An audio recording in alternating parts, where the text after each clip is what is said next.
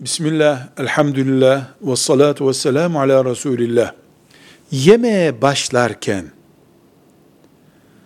Bismillah demek mühim sünnetlerdendir.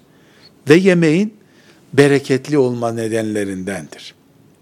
O kadar ki, yemeğin ortasında veya son bir iki lokmada bile hatırlanıyor olsa, yine tekrar edilmelidir Allah'ın adı. Ama bu sefer, Bismillahi evvelehu ve ahirehu.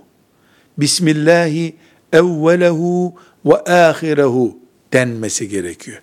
İlk başta Bismillah deyip yemeye başlamalıyız. Unuttuysak eğer, orta yerde veya ikinci, üçüncü, beşinci lokmada Bismillahi evvelehu ve ahirehu muhakkak dememiz lazım. Peygamber aleyhisselam Efendimiz böyle yerdi. Bize böyle yememizi buyurdu.